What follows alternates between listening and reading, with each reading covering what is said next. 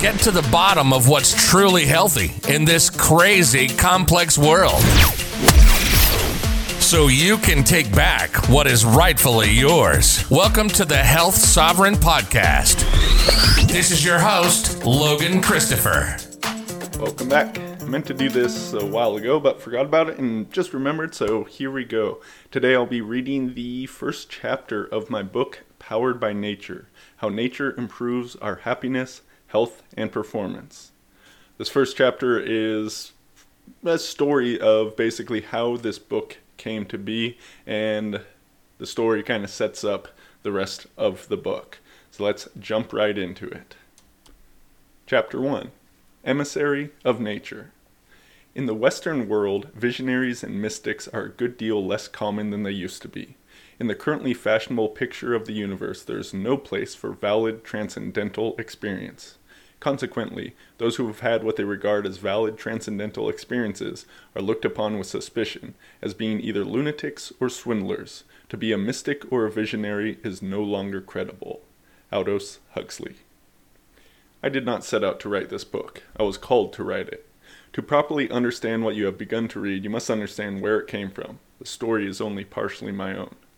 Back around the early 1990s, an indigenous people, the Achuar, had initiated contact with the outside world because they saw the destruction that was happening to their neighbors from the rubber and oil companies. They feared the West, but did what they feared most because they knew having to interact with the West was inevitable. Their elders saw that by initiating contact with the right people, they could exert some control over the situation. Their elders convened with a group of Westerners and spoke at length about what to do. An Achuar elder said this If you're coming to help us, you're wasting your time. If you're coming because you realize your salvation is tied into our own, then let us work together. This message was a spark to create the charity organization Pachamama Alliance. When I heard what was said, shivers rippled through my body. The goal of the Pachamama Alliance isn't to merely preserve the rainforest and its peoples, although that is an important part of its role. Instead, its aim is to change the dream of the modern world so that destruction of the natural world isn't sought out in the first place. I had never heard of the Pachamama Alliance until I met them by being a member in Maverick 1000. This is a private, invitation only global network of top entrepreneurs and industry leaders created by Yanik Silver. Maverick 1000 has a purpose that is threefold personal and business growth, making an impact, and having fun and epic experiences. I was in Seattle attending a Maverick event. We were working with the Pachamama Alliance, using our collective entrepreneurial skills to show how the charity could not just raise money through donations, but could also expand through certain business like operations. Perhaps most importantly, we discussed how to get their message of a sustainable and ecologically sound future into the heart of businesses. Prior to this, I had never heard of the Pachamama Alliance. What I did not know is that my introduction to the organization would end up becoming a pivotal point in my life. I was invited to come along on the founder's journey to the Amazon rainforest in Ecuador with John Perkins and Lynn Twist, best-selling authors of Confessions of an Economic Hitman and The Soul of Money, respectively. I already had other events planned during the time of this trip, but the pull was strong. I knew that this was something I simply had to do, so I canceled the other events and made it happen. In the time before I left for the Amazon, I studied more about Pachamama and pored over the recommended reading materials. I was far from an activist. In growing my businesses, I was focused on what my team and I could accomplish to be profitable. We were doing good things and helping people, but I wasn't looking at the bigger collective picture, nor at the ripple of impacts that what we did would cause.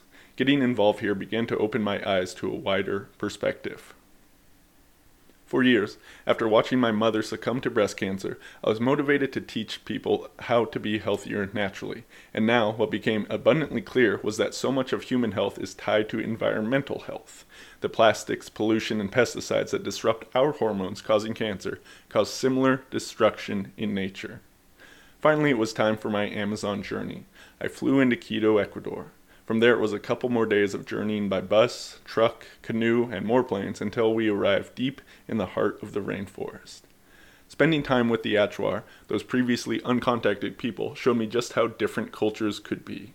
At one point, standing in the rainforest, with the cacophony of chirping and buzzing from birds, frogs, and insects, I was almost moved to tears in gratitude for the experience, and I'm not normally a crier.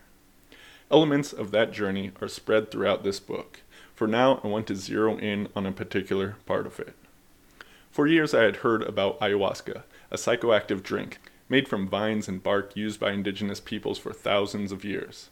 From the very beginning, I knew I wanted to experience it, but if I was going to do it, I wanted to do it right. Ayahuasca is highly revered by the cultures in which it originates.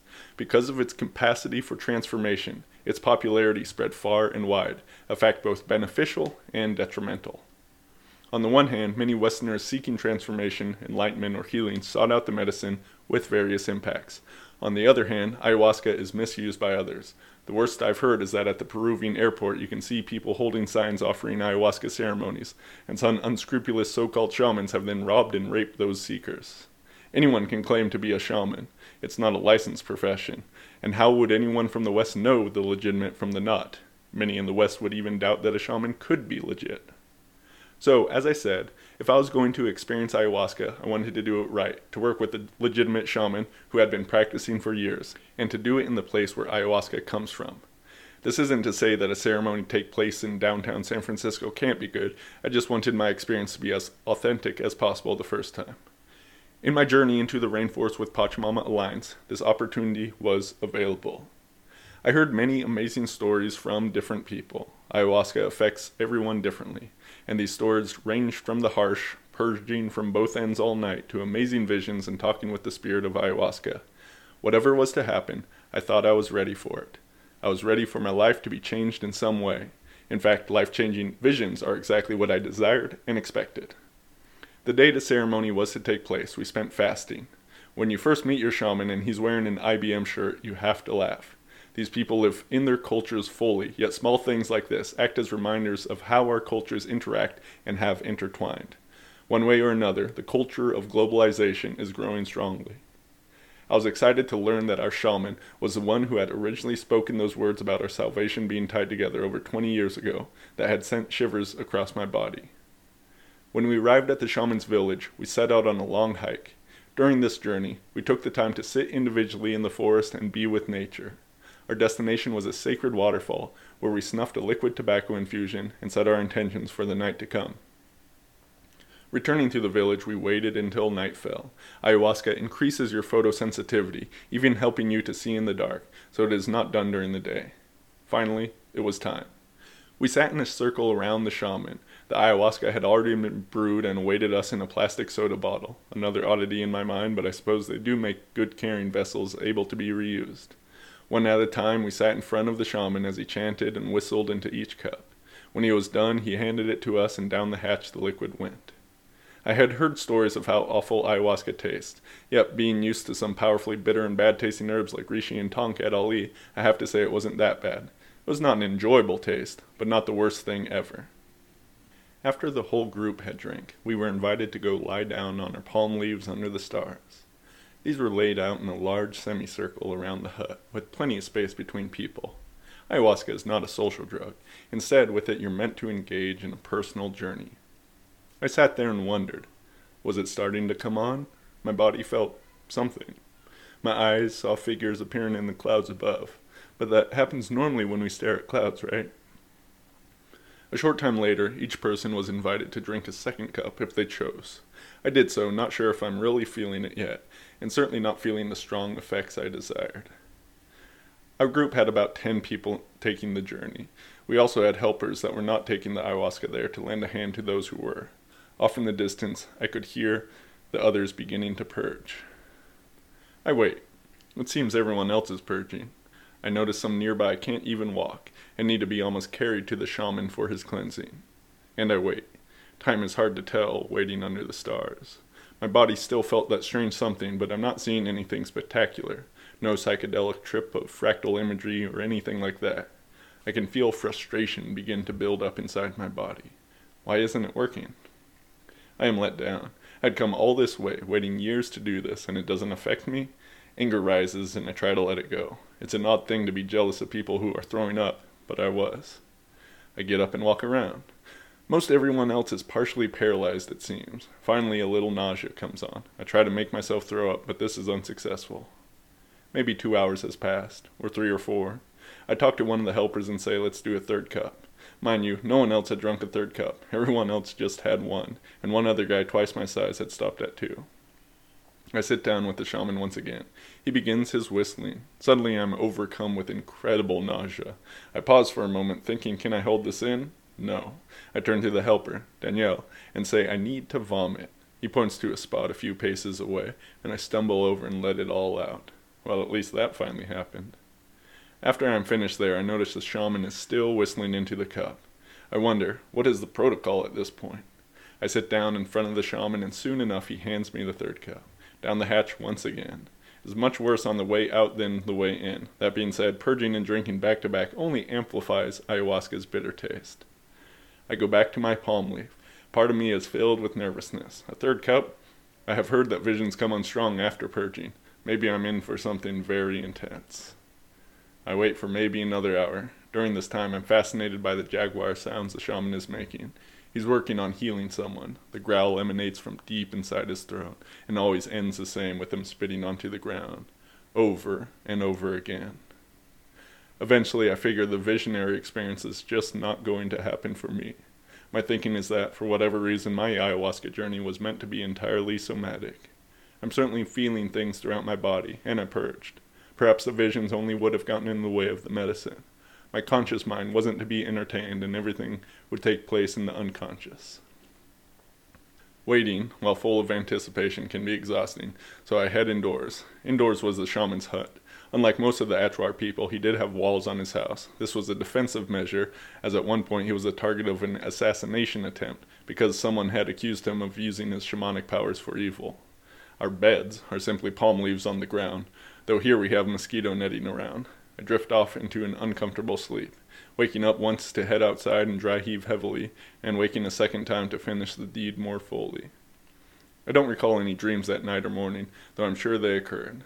At daybreak, we begin to arise. We weren't supposed to talk about our journeys until later, but after that surreal night, what else are you going to talk about?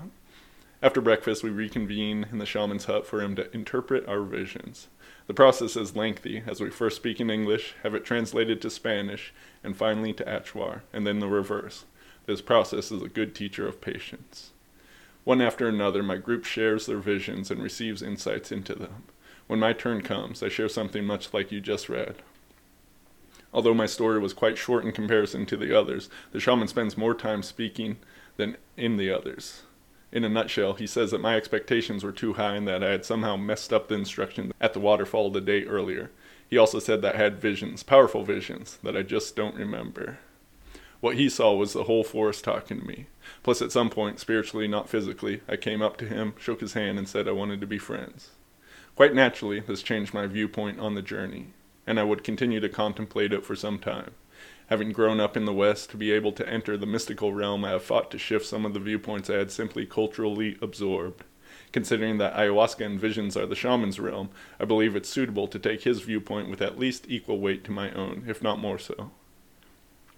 The rest of the day was spent heading back to our home base in the Amazon at the Kapawi Lodge, then relaxing there. As we rejoin with the whole group, we pass our experiences back and forth. The larger group has been broken up into three different smaller groups, each one working with a different shaman, and very much in need of it, we all go to bed early. The next morning, John Perkins leads us in a ceremony to help us integrate the journey. They say that taking ayahuasca lasts a lifetime. Its effects can spread far and wide. Sometimes people even have delayed reactions. The shaman's interpretation was a helpful stepping stone and it would require even more work to integrate the teaching. John begins to rhythmically beat the drum. I close my eyes, relax, and enter into what the shaman saw the previous night. Boom, boom, boom. The forest is talking to me, and I begin shape shifting from tree to tree.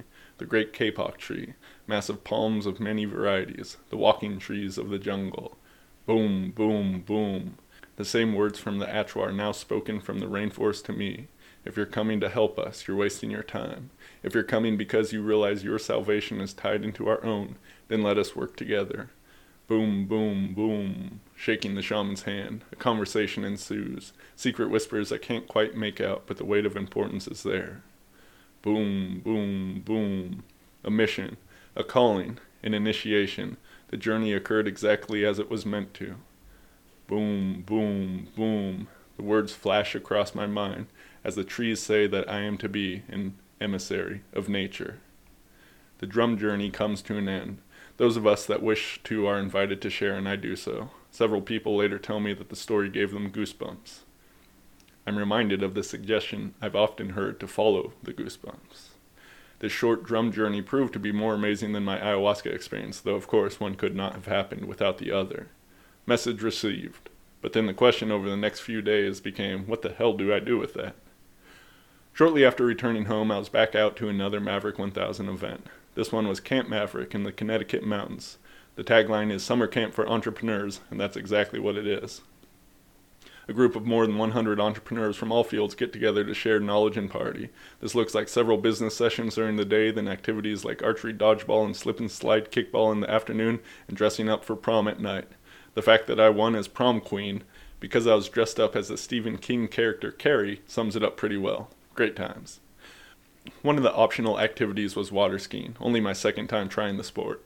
In my first attempt, I wasn't able to stand up successfully. This time, I was determined to do so, and I was successful. Although none of my runs were very long, I was able to stand up a few times. Just one more, I yelled to the driver of the boat, and once again I was up and going until I wasn't. When I hit the water, one of the skis came off my foot and cracked me right in the forehead. I was dazed. Still conscious, I wasn't sure of the damage. I thought my skull could be split open. I put my hand to my head but didn't find the blood I expected. The boat came around, I got on, and was taken ashore to medical. It was bleeding slightly, but not too bad. I certainly felt the impact, but wouldn't say I was concussed, having experienced that misery before. I like to think I have a thick skull as well as a strong neck, which is useful for absorbing impacts. I counted myself as lucky that the ski hit there and not my eyes or nose instead. A large lump did come up, though. The next day, I was making a joke to a group of people about my third eye being activated because it was exactly in that spot. One of the people in that group was another shaman named Cheryl Netsky. Although I was joking, she replied, Actually, and offered to do some energy work on it. I gladly accepted. I could feel something going on as she explained that sometimes a physical whack on the head like that is part of something spiritual, an awakening of sorts. I couldn't help but think back to the Amazon, not even a week prior, as she spoke.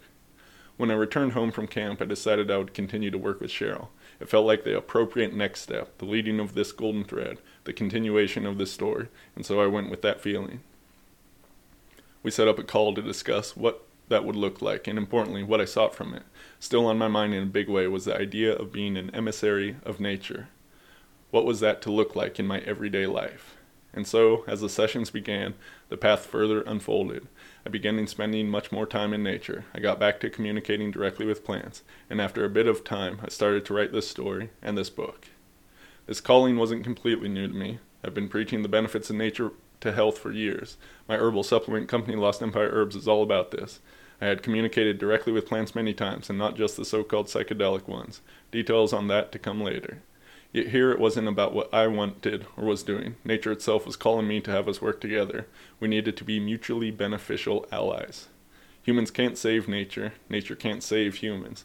Neither of these ideas work as they're created via the wrong perception. The fact is that humans are part of nature, however much we try to deny it and remove ourselves from ecology. But we can get back in alignment. We can work together in a true ecology that supports all.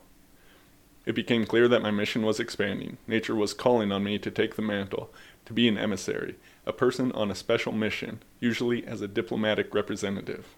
As an emissary, I needed to communicate how to live more in alignment with nature to the masses. What you are reading now is the unfolding of this mission and the message of nature, using me as an emissary to deliver it. I don't claim to have all the answers, but as William Shakespeare wrote, in nature's infinite book of secrecy, a little I can read. On that note, let me share with you some of the secrets I have discovered. And thus concludes chapter one of Powered by Nature. We still have a special deal available on Powered by Nature. If you go to poweredbynaturebooks.com, you can pick up the book for $20 and give you a $30 gift credit available at Lost Empire Herbs. So we're more than paying you for that if you haven't picked up a copy please head on over to healthsovereign.com. Leave a comment if you enjoyed this episode, would like me to continue reading the book like this. I can do this a uh, few more chapters at the very least. Uh, do let me know, and I will do so. This book came from the story you just told. I poured my heart and soul more so than any other thing I've ever done before. Uh, the book is amazing and really will show you how to live more in alignment with nature. Simple, easy steps you can do um, that, as the subtitle says, will dramatically improve your health, performance, and your happiness. I highly recommend it, not just because I wrote it, but because, uh, you know, nature chose me to deliver it to you. So it is my best work by far. I consider it as such. Once again, that's at poweredbynaturebbook.com.